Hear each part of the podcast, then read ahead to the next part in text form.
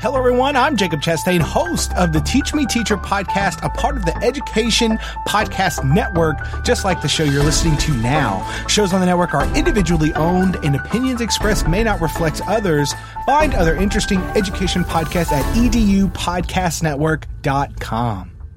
Coming up on episode 80 of Podcast PD, we talk to Dan Kreiness about his podcast, rejoining the Education Podcast Network, and we look ahead to the 2020 2021 school year and the challenges that lie ahead. This is Podcast PD, the show that provides you with anytime, anywhere professional development. Our conversations and guests will provide you with the learning you might get in a faculty meeting or on a PD day.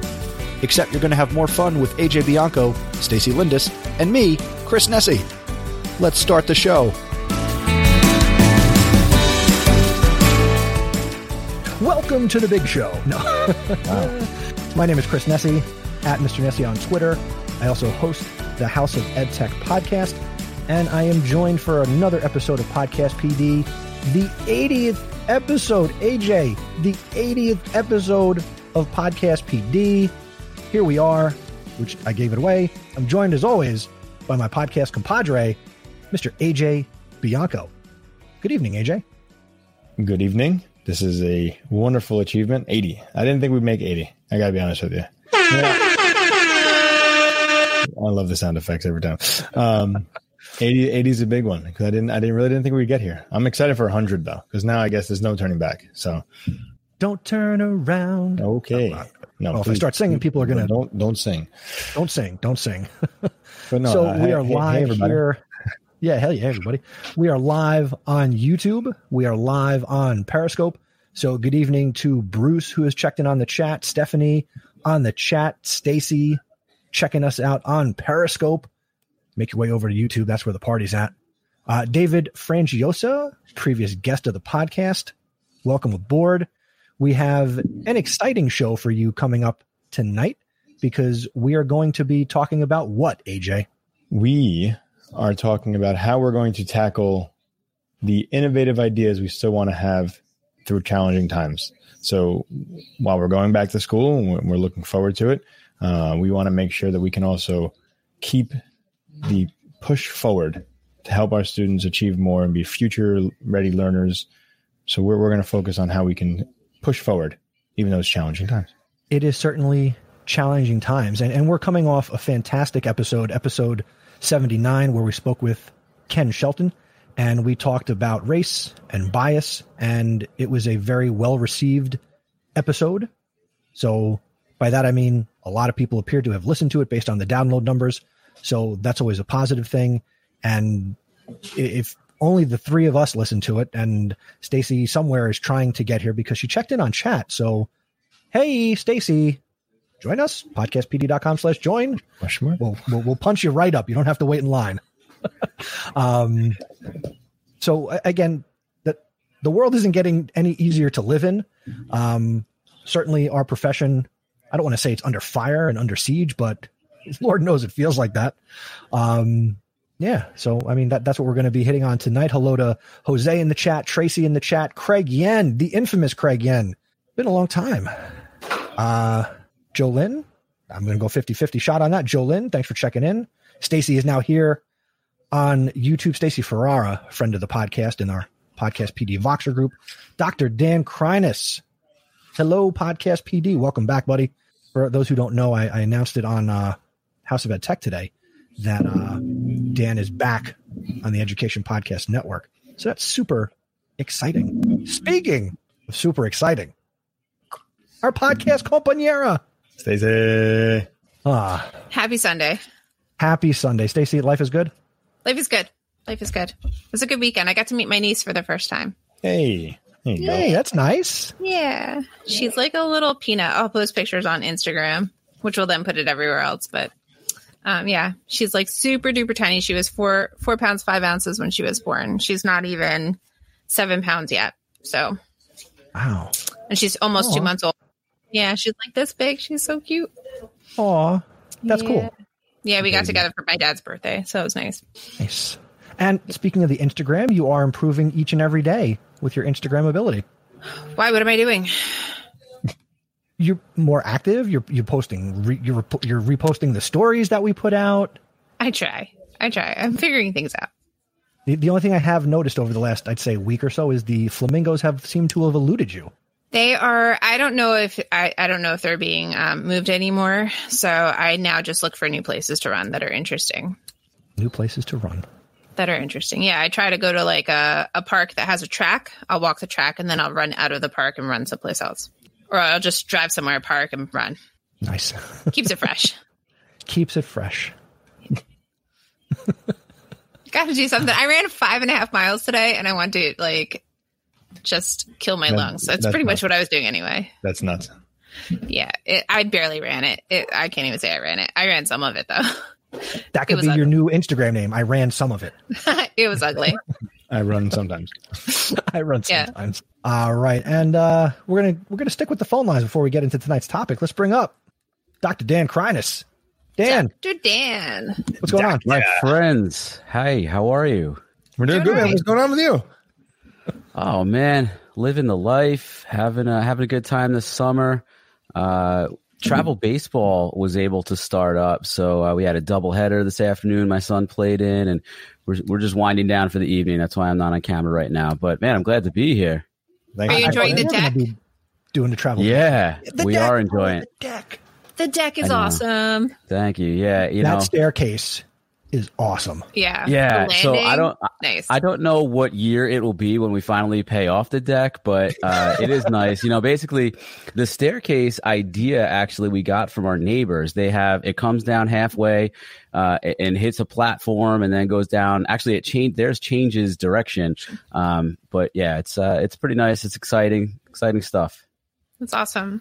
You'll get some good use out of it. My wife just ordered a, a set. Like a, a furniture set with a table in it and everything for it. That'll be here next week. So yeah, Sounds like you got an afternoon full of Allen wrenches in your future. probably. So, uh, so Dan, what brings you by? I just wanted to uh, chat and and I guess uh, thank you guys for welcoming me back to the network. And um, you know, I guess I wanted to kind of I guess refamiliarize anybody who listens to podcast PD, perhaps with the Leader of Learning podcast. So uh, yeah, just wanted to say hey. The, uh, Bruce, I, I know, was just on here talking about the Mets. I'm a big Mets fan. They are losing pretty badly right now. So, you know, not that not that I didn't have anything better to do kind of thing, but it's like, well, I'm just gonna hang out with you guys now.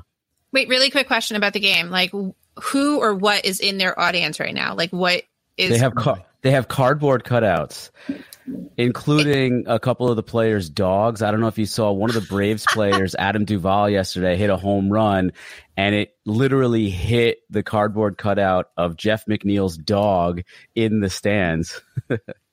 that's so cool.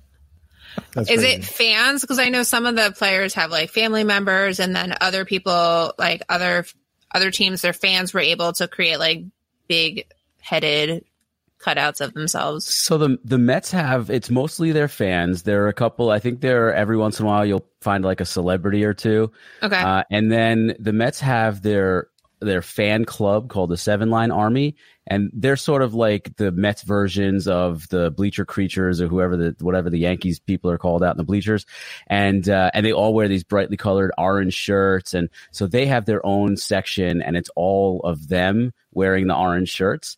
But uh, oh, eighty six dollars. Yeah, I was gonna say. I think I think That's the fans had to pay for their likeness to be printed on a cardboard cutout. So eighty six dollars. Bruce Bruce did the research there. You know, that's where the fans should be happy that the Mets haven't won a title since '86. Yeah. Or else it'd be more expensive. It's messed up, Chris. or less expensive. I mean, if they just won it in like 2018, it would have been eighteen dollars. I don't know. Maybe. Knowing the Mets and their financial hardship, that those Stop. things would have been two thousand eighteen dollars. They could. They were in it in 15.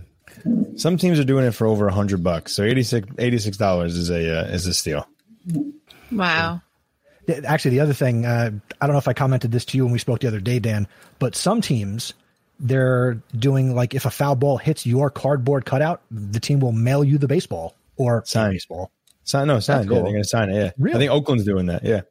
That's I love that because you know one of the things about going to the game and sitting, you know, depending on where you're sitting, uh, but but being at the game live is the chance, albeit a very small one, of catching a foul ball.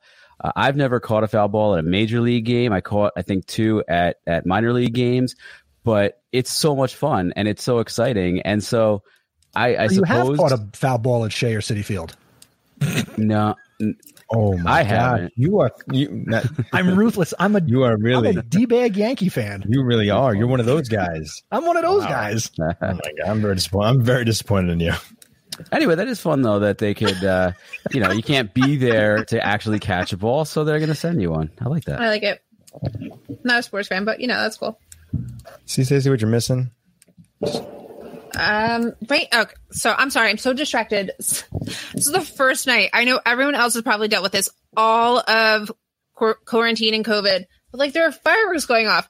I live in the middle of nowhere. Like literally, like I found I was behind three tractors today on my run. Like Who I live in the middle of nowhere. They won. I was so slow. I was so slow.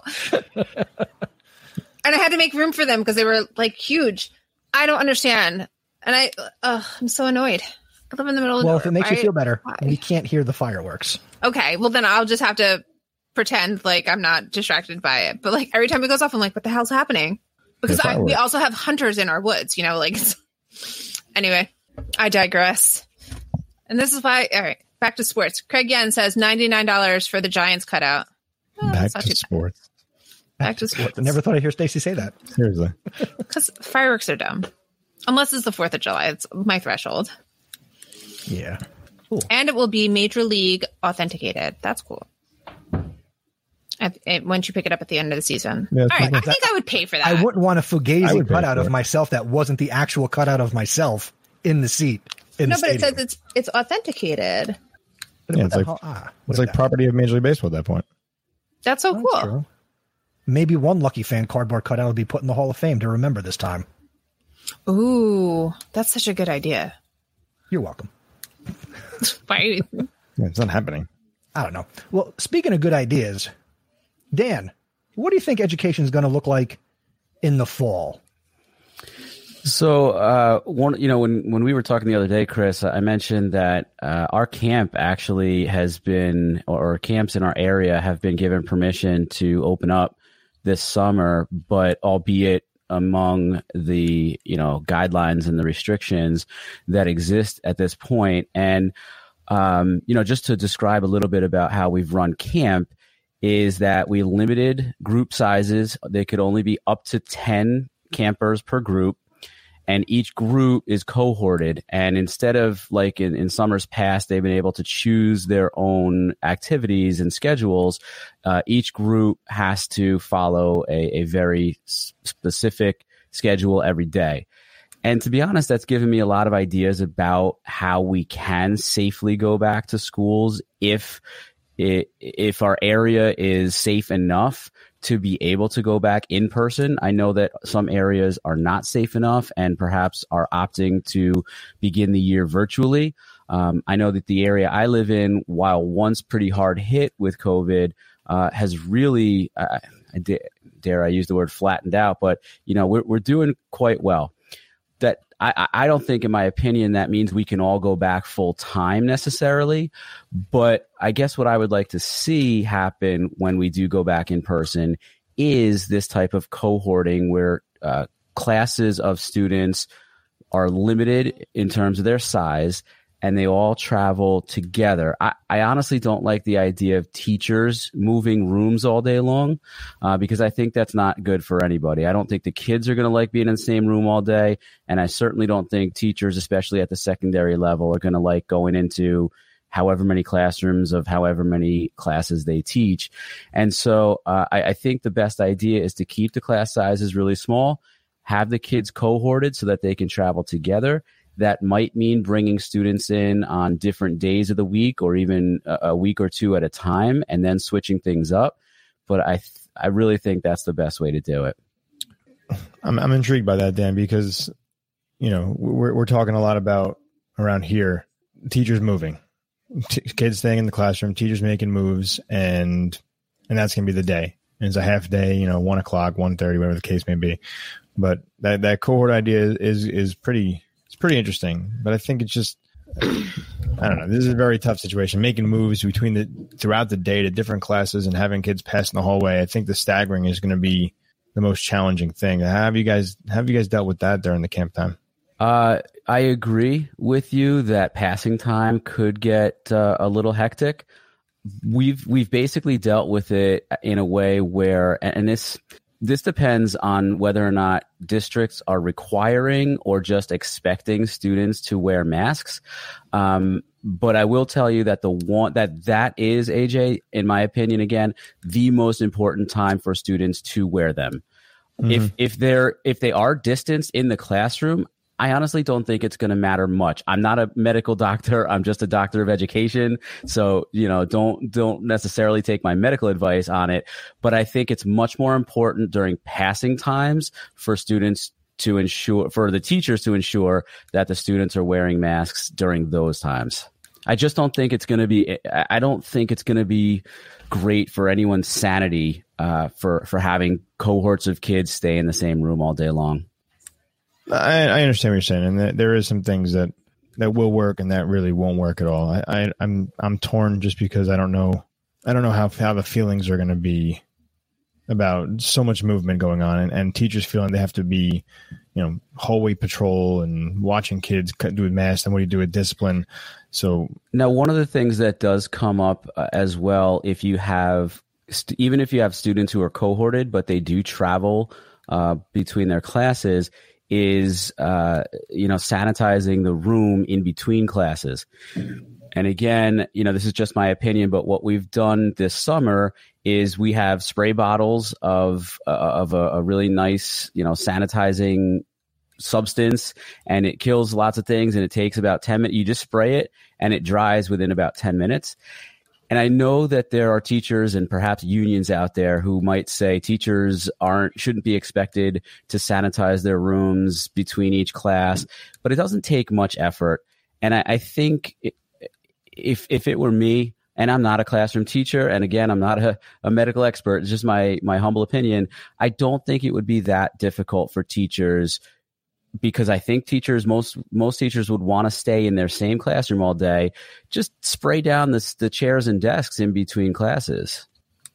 I, I mean, to me, something like that falls under every job description. The last bullet point that says "and other duties as assigned," and in this world that we're living in with with COVID and you know how are we going to almost literally keep people alive we should do what we're asked to do if we work in a place that's going to say, here's a spray bottle for your room, spray the desks at the end of the class. You know, it, it shouldn't be something that we complain about. or, Oh, it's something else we're asked to do.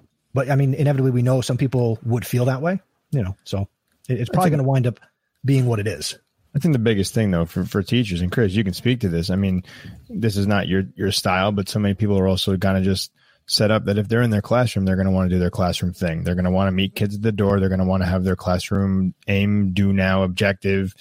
You know, they're welcoming part of class. They don't want to take the five minutes have the kids wait in the hallway for them to clear the desk. So I think that's the biggest thing that we have to keep in mind. And like, again, I know you can still do those things and kind of wipe down the desk and do what you need to do. You're going to have 10, 11 kids in the classroom, you know, but some teachers are really just going to have that relationship and not be the, custodial worker that they think they have to be because of that. I mean, uh, my humorous response would be for all the teachers who struggle with bell to bell instruction, well, now you have something else you can do that might get you to when that bell rings to end class. Spray the desks. Um, speaking of keeping teachers happy, uh, and the fact that we don't have green M&Ms in the backstage area, uh, we can also welcome in friend of the education podcasting world and a long time since I've spoken to Craig. But I know Craig it's been Yen, a while. It has been. welcome little to while. Podcast PD. Thank you for having me. I'm wearing my union shirt today, and I'm just hearing all the comments that you're saying for teachers to go ahead and use that time to go ahead and disinfect their their desk. They're saying like our kids can't even use the Clorox wipes. That's what I was They thinking. can't even touch the Clorox wipes, and they're and like the teachers aren't supposed to be um, doing all of that because they're not trained to be able to do that. Wait, your union is saying that? Um, yeah, that's Oh, what I'm thinking about how we were told. point. That's that's what I'm hearing at this point for those people that are actually have been back at this point. And yes, um, it's I, I, it's it's it's kind of fortunate in a way that we are going to be starting off distance learning, and then we can see how other um, people are working through this at this point. This is not a good situation, obviously. Right. All right, so I need to clarify because I know in the past we've been told like we're not allowed to ask for wipes as a school supply or and like kids aren't supposed to handle them. So that's what I thought you meant when you mm-hmm. said like not use Clorox mm-hmm. wipes. I, yeah. I still think it's important that kids kind of clean up in between like like I we eat snack in our classrooms, you know. I teach yeah. fifth grade. They even eighth grade in the middle schools and high schools, they're eating snack in the middle of the day. Snack is like a whole like K twelve thing in my district. Um I was saying, my classroom is littered with Dorito crumbs and Taki crumbs. Oh, it's and... so no. My kids aren't allowed to eat that food. I'm a little strict. well, and at this point, you know, anybody who goes back in person can't have large enough gatherings to where lunch can happen in the cafeteria at, at this point yet. So, uh, you know, if and when students do go back, they're going to be eating lunches in classrooms or at least in common areas. But I don't think, again, I don't think you have enough of them in a school that, you know, you're going to have to have kids eating in classrooms. Who's yeah. watching them during lunch? That's a completely other, that's a whole other story yeah. too. But, uh, yeah, they're going to have to eat in classrooms. I think they with regards to lunch, I'm seeing a lot of districts even say we're going to be going half day. Half day. We're so, half day. you know, we're half day. For example, my school, and I'm going to pull it up, you know, in, in a little bit because they uh, they put out their reentry plan.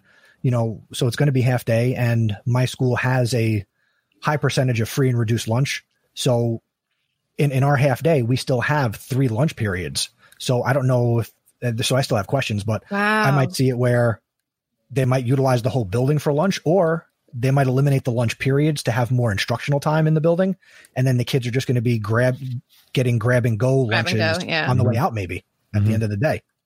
Yeah, what I've heard with the lunch distributions is that they would they're they're to have them. A lot of a lot of schools are concerned in having them prepackaged so that they can just distribute them and have them just either distributed right to the rooms or have them placed in an area so as they're entering class they can go ahead and get their lunch at the beginning of the day so that solves that problem of all of them congregating within one area. Have your schools considered using any of that outdoor space? I know, like we're in Cal- I'm in California, so like I think we have a little bit more of that capability to be able to utilize some of that space for a good portion of the year.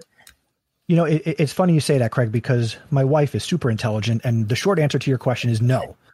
The long answer is my wife said schools that have like large open fields and stuff you know, let's go get like the event tents that you'd see at like a wedding or a carnival or, I mean, the circus and utilize some of that outdoor space. So maybe you get kids outside in the fresh air on a nice day. I mean, if it's raining, people have weddings under those things in the rain. So maybe event style tents, not the like your tailgating tent in the parking lot, but these big tents that you need a team to put up. A lot of that outdoor space where possible could and should be utilized. Right, especially if they're not likely to have um, PE where they're using fields or, you know, those other non-traditional. Like I know some some schools I know in my district have like what they consider an out outdoor classroom. And so there's like um, amphitheater seating, and you can it's it's just you're in nature really, and it's just you do whatever you want out there. So there are no walls, but um, you could create those artificial outdoor areas that are not necessarily what I would consider an outdoor classroom. But I've seen some really interesting things online too, where um, teachers are getting like almost like um, corrugated steel sheds, like where they have like two parts. So like they have a back and a a ceiling so that the kids can be under it. It did not look very deep, so I don't know how many kids you're putting underneath that area. And um, I saw teachers like decorating them in a really interesting ways. And I thought like, even if we provided something like that, and the problem here is the weather is very touch and go once October hits. No, no touching. the weather. I don't know if you can oh, catch okay. COVID from the weather, but uh, but you know what I mean. Like it can be like super cold. It can be super rainy. I mean, we've had Halloweens where it snowed. You know, there are hurricane. It's already hurricane season, so we're dealing with that. Like, I don't know. So it's it's the outdoor is not um not a safe bet when it comes to having predictable abilities to go out there on a regular basis. True. So actually, real quick, before we go too too much further, Craig, uh, for those who are not familiar with you, I was thinking the same thing. please please introduce yourself. So you're Craig Yen. Where are you coming from? What do you teach? All those good things. Sure. I am Craig Yen. I live in Berkeley, California. I teach in Walnut Creek, California, over at a school called Valle Verde Elementary School. And I've taught there for 17 years now, um, both in fourth and fifth grade. And at this point, again, as I mentioned before, our school currently is opening up distance. At least that's what they've said, although the board hasn't officially voted on it. And we're in the process of still, still trying to hammer out a memorandum of understanding with the district upon working conditions. Like the governor of our state, um, Gov- Governor Newsom, he stated specifically that um, schools cannot come back into session until they're off of his watch list. And then so there's a watch list that is um, that the county is off of the watch list. And then so that is like a, kind of a phase in type approach for us to move back away from distance learning back within to the classroom. So we will see what that looks like. It- It's interesting to hear that, Craig, because uh, where I am in Connecticut, uh, our governor, it's almost been the opposite. And and I, I don't want to open up a whole can of worms here, but I will say that one of one of the most frustrating things here, I think, about uh, policies in general, but especially policies governing school reopening, is that uh, you know, our our whole country is so disjointed. No no one's on the same page, state to state. Here in Connecticut, uh, our governor has basically said almost what we've heard from the president and the Department of Education, which is that they expect schools to reopen. They expect everybody to go back. Um, but what districts have had to do is to submit plan their reopening plans. I think they were due the end of this past week. However, I've heard uh, from our superintendent in the town that I live in that any district who tried to submit a plan where plan A had anything to do with a, a hybrid model or distance learning, it was very quickly shot back to them. And they were told, your plan A is you must be going back and reopening, you know, as, as close to normal as possible. And so basically districts across our state have had to say, okay, plan A is everybody's going back. Now, there is a bit of a caveat there. They they they are offering for families to opt for distance learning for their own kids, and basically everyone else would go back. That's plan A. Plan B is a hybrid model that sends, you know, a, certain percentage of students on certain days or certain weeks. And then plan C is distance learning. But really at this point, uh, until anything changes right now, it looks like that is an emergency backup plan only. And if, you know, COVID rears its ugly head again in our area, then that is the backup plan. Well, here's the thing that, like, I mean, if you don't live in our area, you might not know this, but like, whatever Connecticut and New York do, New Jersey has to do by default because we're in this tri state area marching orders type thing where we're all trying to keep each other safe and kind of keep our curve going in the right direction, which is we're pretty flat right now, as far as I understand it. But I don't know. I'm looking for the tweet that Governor Murphy put out this weekend that basically said, the scheduled start of the new school year is still roughly six weeks away. We continue to closely follow public health data as we progress through the rest of this month and into August. We will continue to assess the realities of this virus on the ground and how they may impact schools' plans broadly. And then the last line is my favorite. We will make changes in real time if needed, which to me just like I just feel like okay, August 31st he's going Right. to say no no in-person school and like all of the planning that people like AJ and Dan and even teachers are doing to get themselves ready for whatever it is is going to be for naught. Yeah, he said But- that on Friday when they introduced the new guidelines for uh, remote learning, since students can now opt out in New Jersey. So that was that was his line from that. So thanks. The, the the words of the immortal Chris Rock come to mind from one of his bits, and I can only just pull a small excerpt. Grand opening, grand closing. And, and that's, I mean, think about how our restaurants opened, and you think about how, um, Okay, in the state of New Jersey, we can't do indoor dining, and But we can go to we're school gonna full day. We're, we're going to make people go to school full day. In some places in, in this country and in the world, you're going to go to school the full six and a half hours, seven hours. Can I tell you a story? So that's interesting you say that. In our area, we do have indoor dining. However, uh, it's restaurants are, are supposed to be capped at a 50% capacity. So however many people the, you know, fire department or health department normally allow in the restaurant, reduce that by half. And that's how many are supposed to uh, be allowed in inside right now for indoor dining.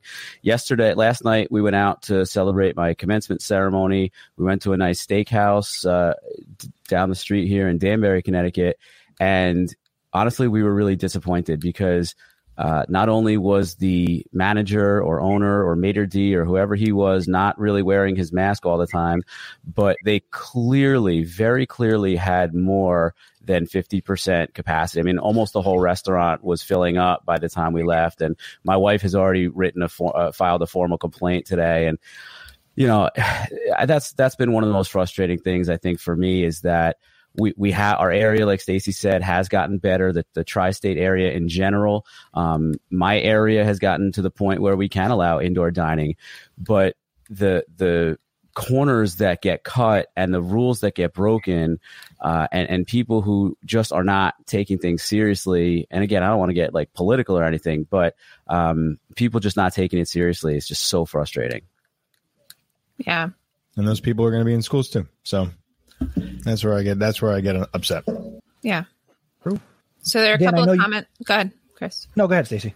I was going to say there are a couple of comments on the side that the Michigan governor thinks she has plenty of time to see how the COVID cases are going, um, or how are, how they're doing in order to open schools on September 7th. However, many schools in my area are opening in August, August 17th for me. And you know, one of the things that we talked about, or that I talked about with one of my colleagues, um, as school was letting out, was you know I desperately wanted to go back, and I still do, to meet my kids for no other reason than to establish rapport, to build a community, to build relationships. Um, and one of the things she suggested was to go back before contract. So in New Jersey, most of us start on September 1st. So what would it look like if we gave up the last two weeks in August when it feels a little safer? I don't know if it feels that way now, but this was conversation we were having back in June when we were like beyond hopeful, right? Um, but to go back and meet your kids in those two weeks and then let things play out how they would play out for September. And then whenever school closes, at least you have those two extra weeks of time with your kids. And for me, like it's all about the kids, right? It's, it's all about, you know, them getting to know each other. I, I I'm, sh- I don't know. I'm really struggling with, with what I think it's going to look like. And I don't even have all the answers yet. We don't meet with our superintendent until Wednesday via Zoom. So wait, you meet with your superintendent. Now you're your teacher, aren't you? Yes. So And he's so- it's an optional meeting for us um, to attend, but he's this will be the third one he's had since school shut down on March 13th.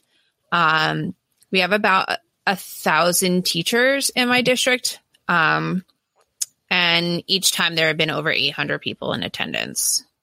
So, Wow. Yeah. We have about 2,700 teachers.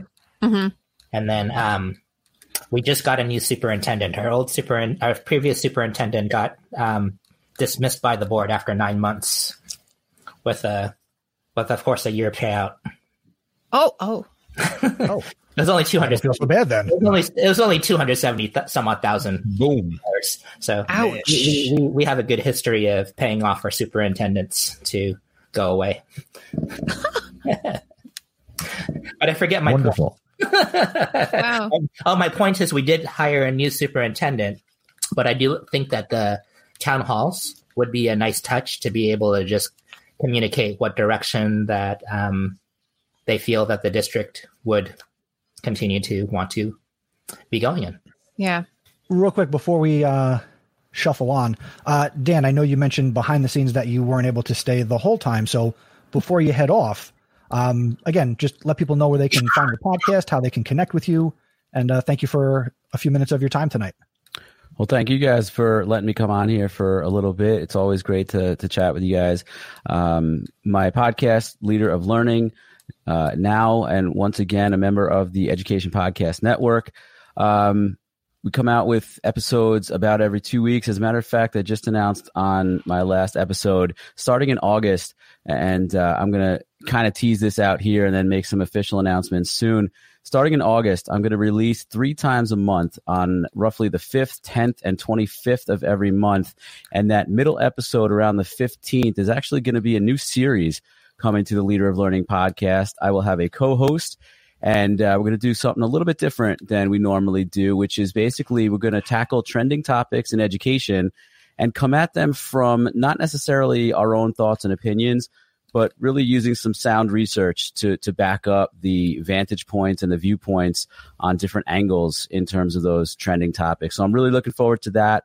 I will make some official announcements soon about my co-host and what that series is going to be called, but it's a little something different for me, and I'm happy to bring it to uh, my show and to the network, and uh, it's pretty exciting. So I'm really looking forward to it. I'm looking forward to listening to it. It's awesome. It's awesome. Yeah. Yeah. Congratulations That on sounds new fun. project. Thank you. Nice. All right. Make sure you guys check out Dan on uh, all the socials.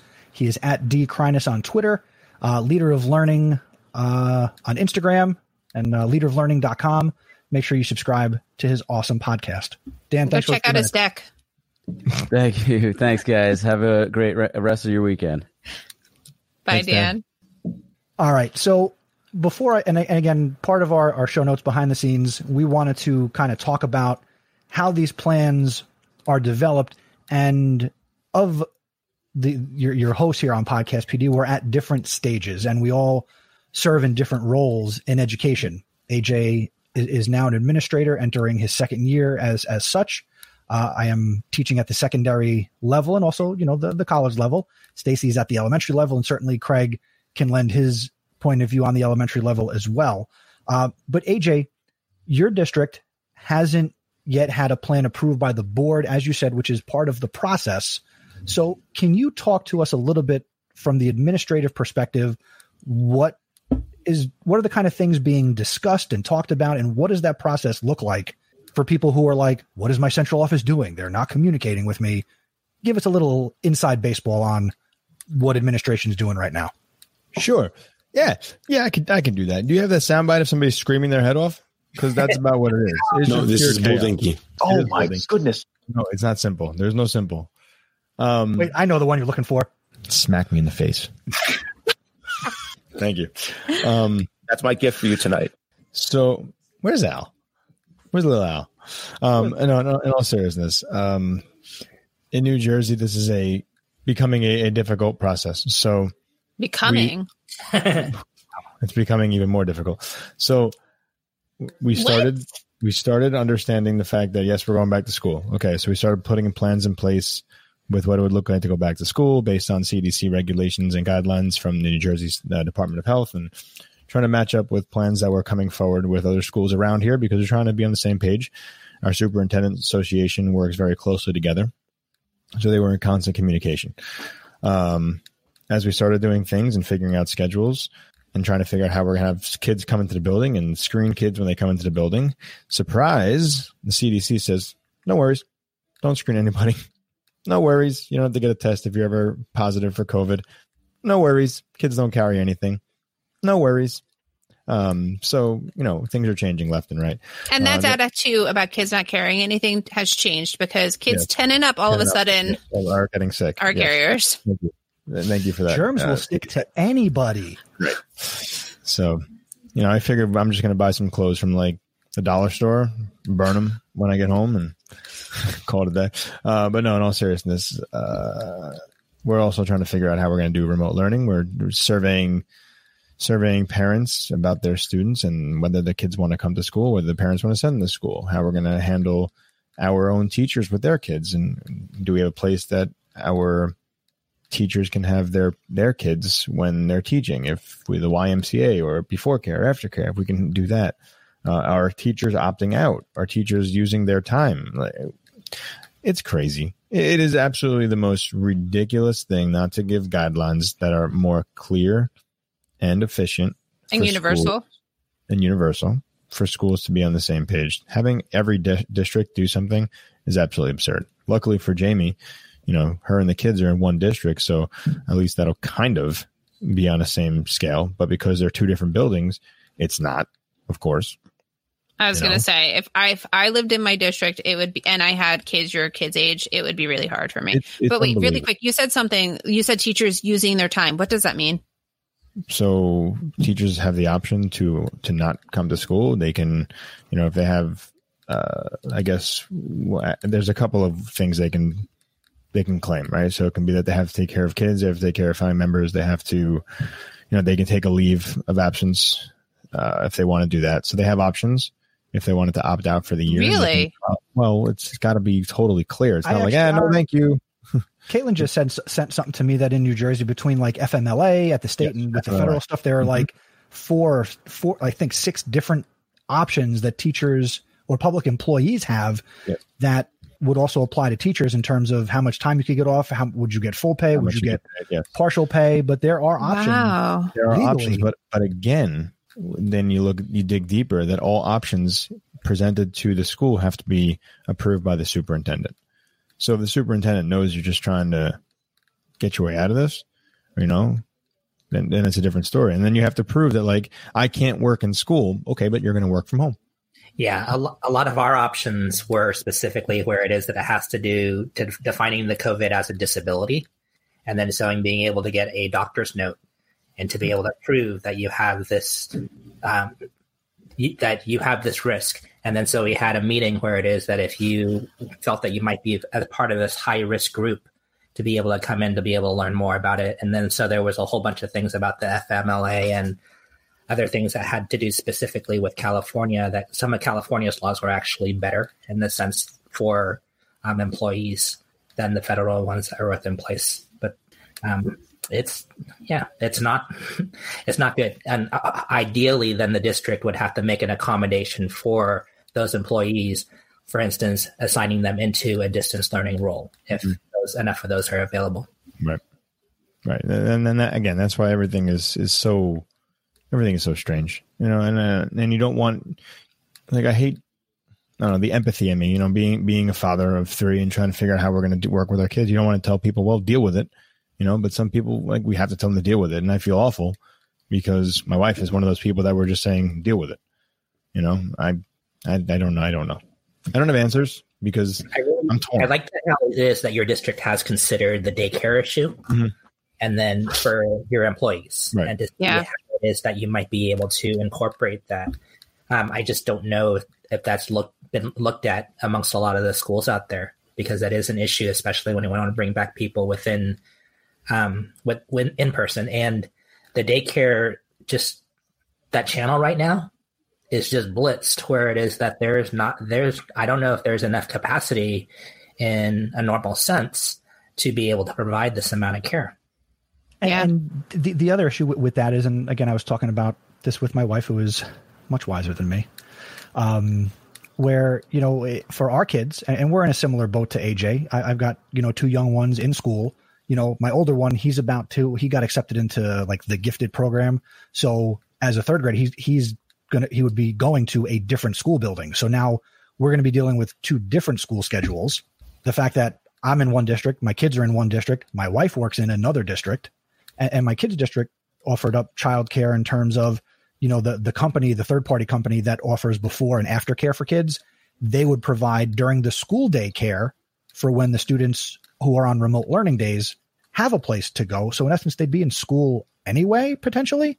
Uh, Yeah. And then that's the we, we talked about the idea of well if i don't do that with my child and i send them to a outside third party childcare facility place whatever well those places are going to be all filled up. And now we're exposing to kids at least here in new jersey you're exposing kids to other kids all over the county or in the area you live in. And then we're going to come back to school on the days you're supposed to be in school after you were in contact with who knows who and from where. And again remember germs stick to everybody. That's part of my struggle being the teacher you know like they keep saying like it's it's not like kids aren't carriers that information has changed but all of it just kind of moves around. And like i don't know where my kids are hanging out during the day. Like i know that we're very careful. I just said it you know i was super excited about meeting my niece. We waited two months to meet her you know like i doubt that once the school year starts i will see her again probably till christmas just because i won't feel comfortable Mhm. having that. And then, you know, how will that even be possible? Because there aren't 14 days before Christmas that I can like quarantine myself and make sure that we're all healthy. It's going to be very interesting. And AJ, you said something about like, um, like the daycare and them helping you out with like days like i don't know what your plans look like but like my school district where i work the plan right now um, and i don't have all of the details so and and there's a video that chris if you want i can share so it can go into the show notes but the, the plan right now is like a full week with one cohort so week week one is like cohort a and then the second week is cohort b and we leave at one so that we are not serving lunch, but we are giving lunch to those kids who are free and reduced. And then there's virtual learning in the afternoon, which teachers can do either from school or from home, depending if they can make it by the time that school You have the resumes. option. That's it's great. You have the option though. But no, but no. What do you mean option? Like, no, I'm in school during the Right, morning. You, you can go. Oh, and then I can go. That's yes. a great option. That's really like if we had that option, that wouldn't be things we. But it doesn't matter because there aren't kids. Yeah, but we're having our teachers, and a lot of the teachers here in Bergen County are full day, five Okay. days, remote learning All or not, five days in school. All right. So the other thing that we're having um, is like data from surveys that were um, were shared with families uh, a few weeks ago came back, and sixty percent of the elementary population, pre K to five, would like a full virtual learning experience. 55% of middle school wants a full virtual learning experience and 50% of high school wants a full virtual learning experience. Crazy. And so what does that look like? You know, um, and then we we have a survey that we filled out and now we have to by Friday, this Friday the 31st, share with them what our plan is for coming back. And Mhm. if you have ideas outside of returning to school and resuming your normal teaching um, responsibilities, then you have to have, you know, you have to go to your doctor and get a medical excuse and, and create a 504. If you have childcare issues, um, you have to go through an entire process where you're explaining what your previous childcare was, what your circumstances are now, and how they don't align, and you know why you no longer have childcare. So it's not going to be easy. So it's not, and I think like you were talking about empathy, like just watch it. I need to get off Facebook. I just need to get off the socials for a few days because I got so caught up in like all of the vitriol and all of the hatred and the like teacher bashing. I, I liked it better back in April when we were like we were gods and angels and now we're like the sacrificial lamb and like well you have to go back because i have to go to work too and i'm not saying that that's not important i'm just saying like everyone has circumstances I'm sitting here trying to make decisions that are good for the school, but at the same time, like I'm dad first, you know, and I'm looking at all these things that are coming out, and I'm like, I don't want my kids to be in this situation. No, I, I, I don't want. I don't want to send. I don't want to send my daughter to daycare. You know, hanging out with like she puts things in her mouth. So what would you tell? her, Don't put things in her mouth. You could tell an almost two year old, hey, don't put anything. Oh, okay. I'm sorry. wait and right, has she ever been to daycare She was, and when she was Okay, in what- daycare, like last year, like she was in daycare from the time she was what four months old up until you know this all came down in March. But like she was getting sick, she was coming home with cold. She had Coxsackie at one point. Like things were going down before this, and now we're going to send her back in a situation where I don't know, I don't know this kid's parents or what they're doing, where they're working, who they're hanging with. You want me to send my kid to daycare? yeah So like, like I said, this is hard for me because I'm I'm dad first, you know, and like a lot of the people who I'm working with, great people, you know, we're all trying to help out, uh, and but they don't have kids that are young anymore. They don't Right. really have to worry about. They have maybe middle school and up, and if they do have kids, they're not in this area where they have to worry about it. But to that point too, where, like at least she's been in daycare. Like I work with colleagues whose children have never gone to daycare because they're still little, under, like around a year, and how you know, daycare is grandma and grandpa who are now considered that that vulnerable population. Mhm. And So how do you say like, well, my mom and my dad and my mother-in-law and my father-in-law are my daycare providers and they're vulnerable. Like it's just, I don't know. It's very tricky. And to Bruce's point, we are now considered essential workers. And I've thought that for weeks. Like we are, like we've taken on that role. And I, and I don't disagree. We should have been considered essential workers from the beginning. Um, let me share. I'm going to share my screen, which means those listening on the podcast side after the fact. This doesn't make for good radio, but I'm going to do it anyway. So uh, I'm going to share my school district's plan and just kind of go over the highlights. Uh, you can find this, and the link will be in the show notes, nbpschools.net slash reentry. And I have seen personally a lot of plans. You know, my, my dad works in education, my mom works in education, etc. We all have friends. And when this plan was released on Thursday, July 30, 23rd, yeah, yeah, numbers are hard. Friday, Thursday, July 23rd, uh, I read through this and I said, I don't hate it. It's not the worst plan I've seen. So some of the highlights from my school district, and I'm gonna when I get into some parts of this, I'm gonna focus on the high school level because that that's what I teach, but I'll explain some things. So one takeaway is that my district is requiring students to wear face coverings.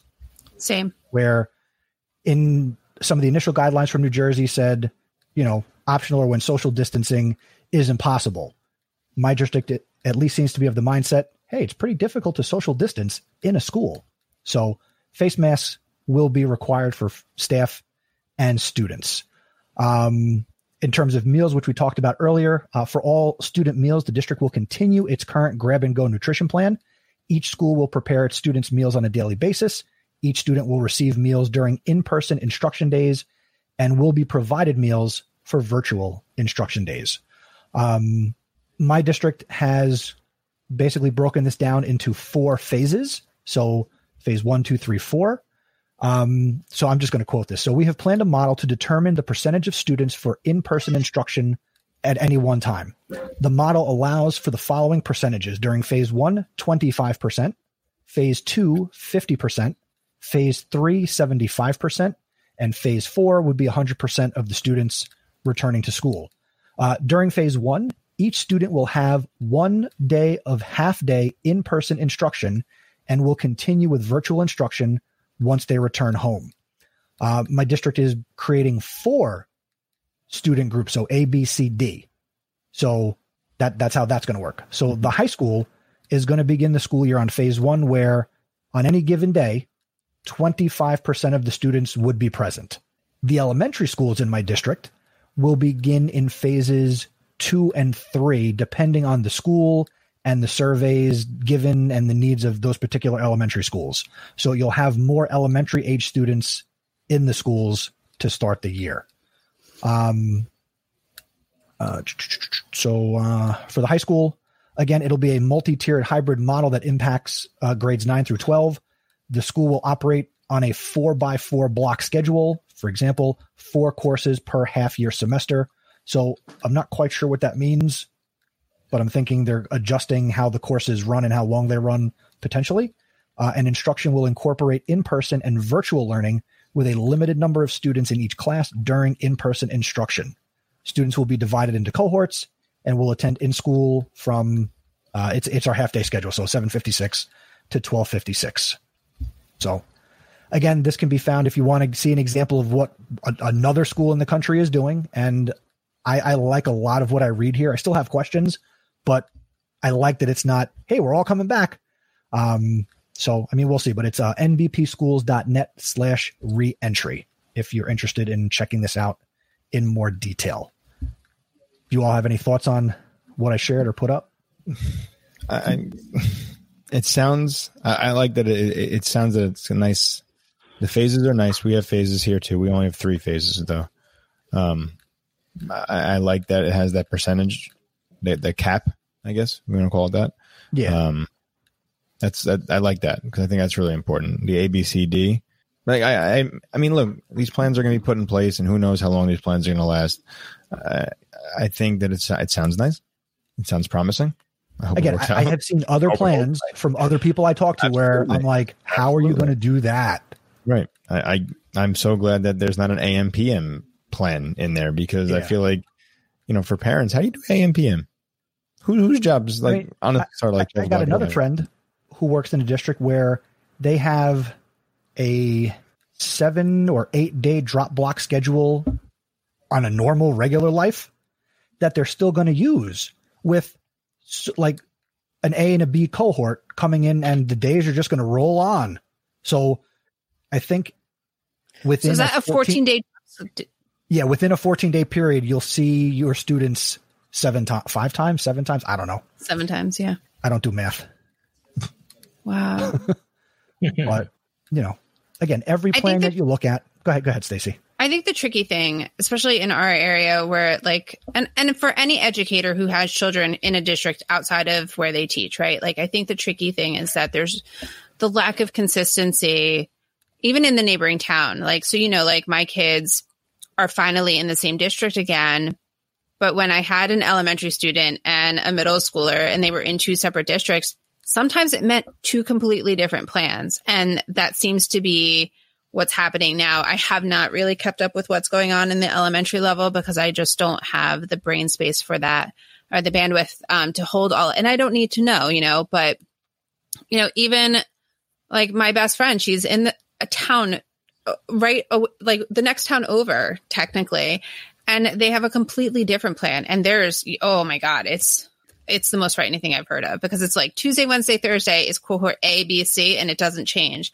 But then Monday and Friday are rotating. So like Monday would start as A, Friday would be B, next Monday would be C, Friday would be A.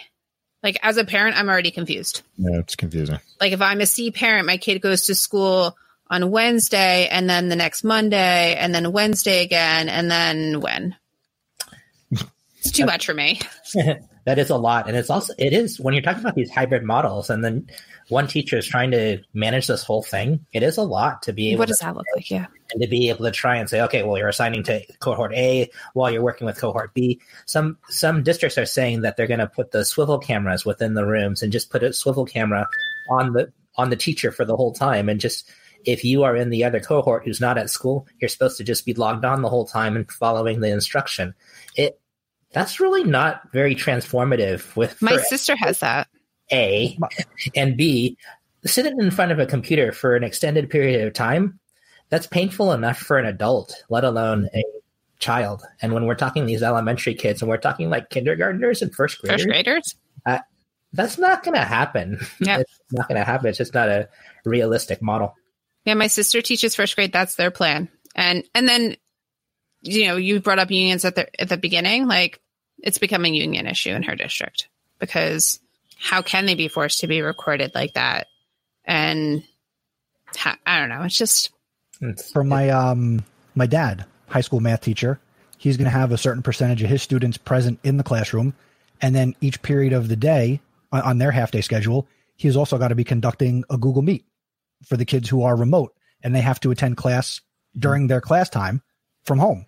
So I, I asked him the other day. I said, "So how are you going to prioritize? Like, how how are you even going to interact with kids who are not there but there?" So I mean, we, we've had some fantastic conversation about this. but teachers are expected to do it because Mhm. teachers are awesome And you know, here- here's Craig. You make a great point. Teachers will do this. hmm We're going to do the best we can, given whatever rules we're given, and we're going to play the game. yeah. Yeah. And you know, kids are resilient enough though. AJ could get on his little soapbox. AJ, go get on your soapbox. Kids are resilient enough where it is that the kids are going to be okay. The kids are going to come out of this okay. I, I think they will. I I think they'll rise to the occasion. I just think that they, it has to start at home and it has to be put in place that like this is serious. You know, this is not like any other school year. Just listen to your teacher and do what you're supposed to do. Yeah, just, Have you just seen do this what you're supposed to do. I have seen the image of that floating around on the socials. What do you have there, Craig? It's the distance learning playbook, and it's from Doug Fisher, Nancy Frey, and John Hattie. And I'm doing a little book study. I, I'm not running the book study. I'm participating within a book study for it. And then that also forces me to read the book. But it, it is very practical. That All is right, re- read the back cover. What do you got for us? and then like it's um there's 50 little videos within there as well just How'd they put the video in the book? No, it's like, Tablet. the books are that good now chris there you go.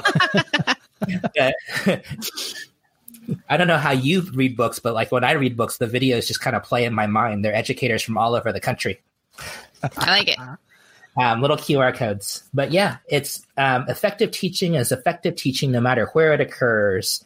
And then um, they're saying learning intentions, success criteria. they really talk about the diff- different instructional approaches and what type of instructional approach really um, is valued within a distance learning environment, usually really basing it upon some of the things that they've learned not only in teaching online courses, because the the two of the writers are actually university professors, but they brought in like K through 12 educators who have gone through these teaching type experiences and really brought in those stories of how it is that they've been reaching their kids through different type of virtual environments.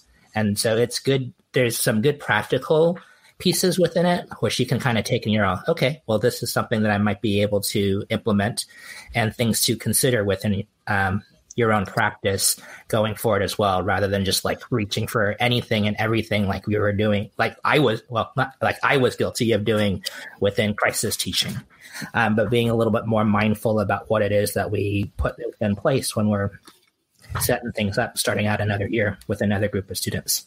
And, and where did you pick this up from? Um, the best place to pick it up from right now is through Corwin, um, Corwin Press. And then if you go back through Corwin, I'll drop it to you within the little comment section. They're yeah, doing, and then uh, we'll third, put that link out in our show notes at podcastpd.com slash 80. There's a um, 30% off for their 30 year anniversary right now. And they didn't charge shipping. So it was somewhere around like 25 or something like that, which That's is not bad at all considered. I, yeah, that's not bad. It's, nice. it's, something where it is that some of the I, I've even heard that some of the districts have started to pick it up for their teachers, but that's a big thing. Is if some some districts are actually trying to push back like their start date to be able to actually provide training for their teachers if they are going to be teaching in a very completely different manner than they've typically been teaching. Otherwise, we're just going to go ahead and, and do things the same.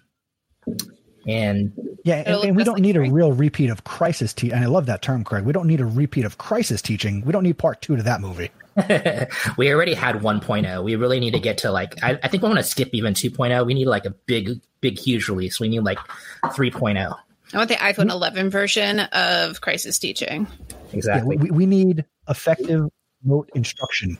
Definitely. Whether it's virtual, hybrid, whatever the case may be. I mean, whatever you did last year from March to the end of the school year, um, just if it didn't work, don't do it. And if there are things you didn't get to try, try them, and and just try to do things better. Engage your kids as best you can. Yeah. Plain simple. All right, Craig. Before we uh, before we wrap up and, and let you go, thank you first and foremost for taking uh, a good portion of your what time is it? You're in California. Uh, what time is it? Six thirty. It's early still. Early still. So oh. you still have the whole night ahead of you. Um, But before we let you go, and again, thank you for taking the time. Uh, how can people connect with you and continue to learn for those who are maybe not connected with you already? Sure. You can reach me on the socials um, at Craig Yen, exactly how it sounds. And if you spell it wrong, you weren't meant to connect with me. Sorry. I like that. Plain simple. Put it out there. Craig, thank you so much for joining Podcast PD. Thank you for having me. Thanks, Craig. It was great seeing you, man. All right. Good seeing you guys. Don't be a stranger. All right. Before we get to what we're listening to, and this has been like a supersized, extended episode of the podcast. What? You guys are laughing at me. You don't read the private chat. Yeah, you know. Yeah. The private chat. Let's not do recommendations tonight. this is long. Yeah, I could have just said that out loud. Chris, you want to do recommendations tonight? It's getting a little long. We're at an hour and 20 minutes. Whatever. We could do them. We okay. got them. I mean, I don't have one, but. Okay, I have fine. one. You have one. All right, we're gonna do them. Whatever. Like so before wait, we get to I, no, wait, no, I can do one, and we'll just call it quits because mine hasn't even come out yet. But I want everyone to listen. Okay, cool. But before we get, let Stacy share a podcast that hasn't come out yet. Real quick, if you get value from these conversations, uh, did you ever wonder if there was a way to support our efforts to create this podcast for you? Well, you can support Podcast PD on a monthly or yearly basis by becoming an executive producer of the podcast and if you're watching, you could get one of these dope stickers, executive producer. Uh, you can support us monthly for $5 or yearly for $50. Uh, and as a thank you for your support, every executive producer will receive a Podcast PD sticker, like I just showed on the broadcast. Uh, and yearly supporters will receive a mug and a t-shirt. If you'd like more information about that, go to podcastpd.com slash executive producer for more information. And thank you to our current executive producer, Adam Kelly from North Carolina. Thank you, Adam, for supporting podcast PD. Your sticker, your shirt, and your mug are in the mail. All right, Stacy. First, what's your number and what's your recommendation?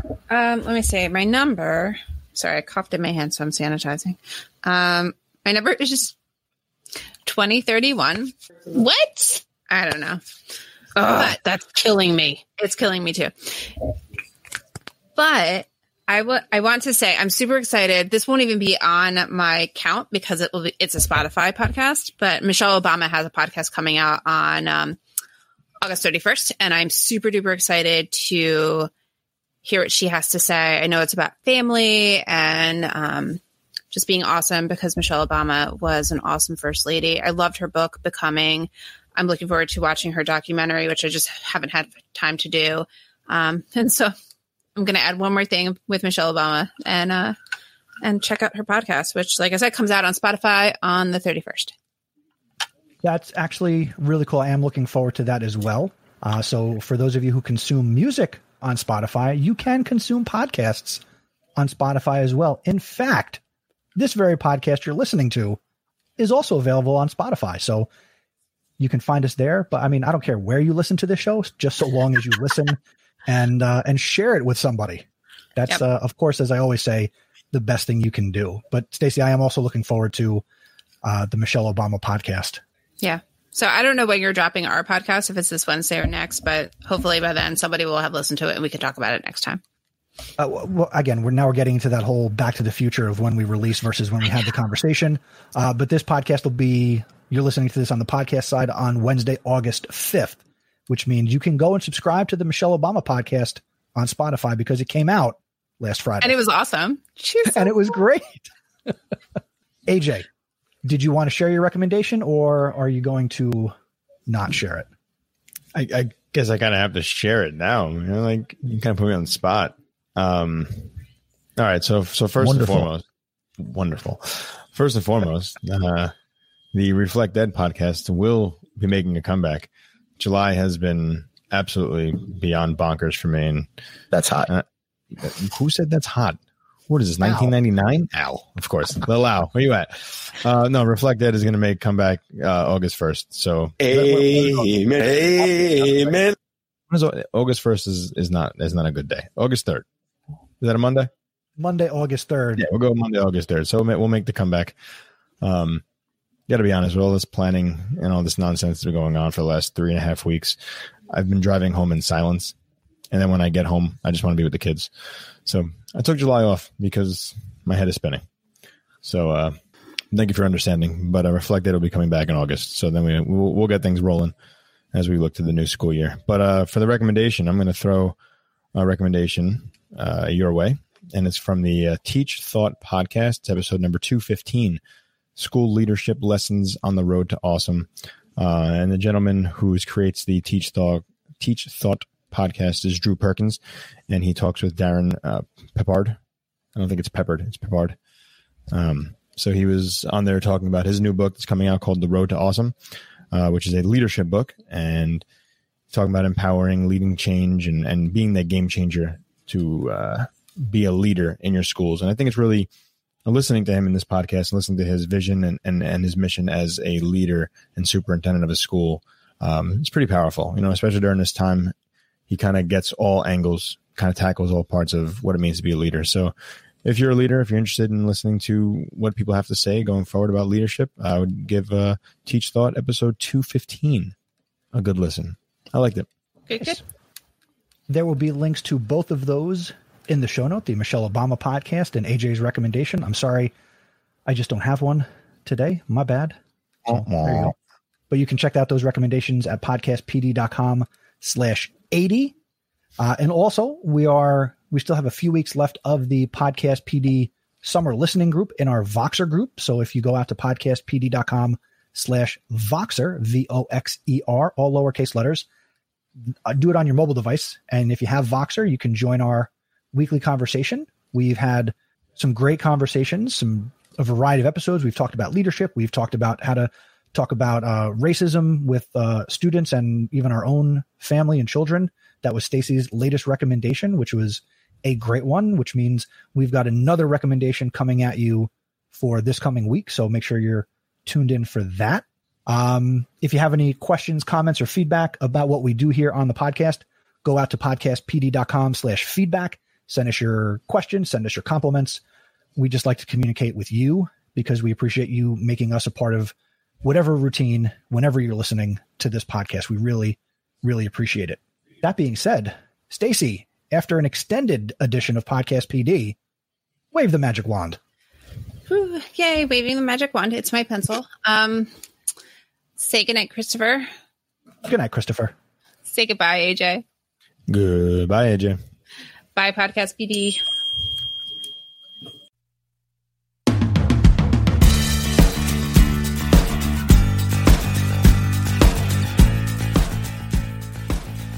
Thank you for checking out this episode of Podcast PD.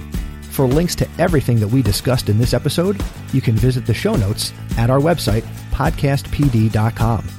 To connect with the show on social media, we are at podcastpd on Instagram and Twitter, and we share using the hashtag podcastpd. To connect with Stacy, AJ, and myself, we are on Twitter at Mr. Nesi, at Stacy Lindis, and at AJ Bianco. We would love to hear from you, so please go to podcastpd.com slash feedback and send us an email, send us a voice message, whatever you need to do. Also, if you enjoyed this podcast, make sure you share it with somebody that you think would get value from it. Word of mouth is the best way to share a podcast you enjoy, and we hope you enjoyed Podcast PD. We appreciate you listening, we appreciate your sharing, and we love creating this podcast for you. We'll see you in the next episode. Take care.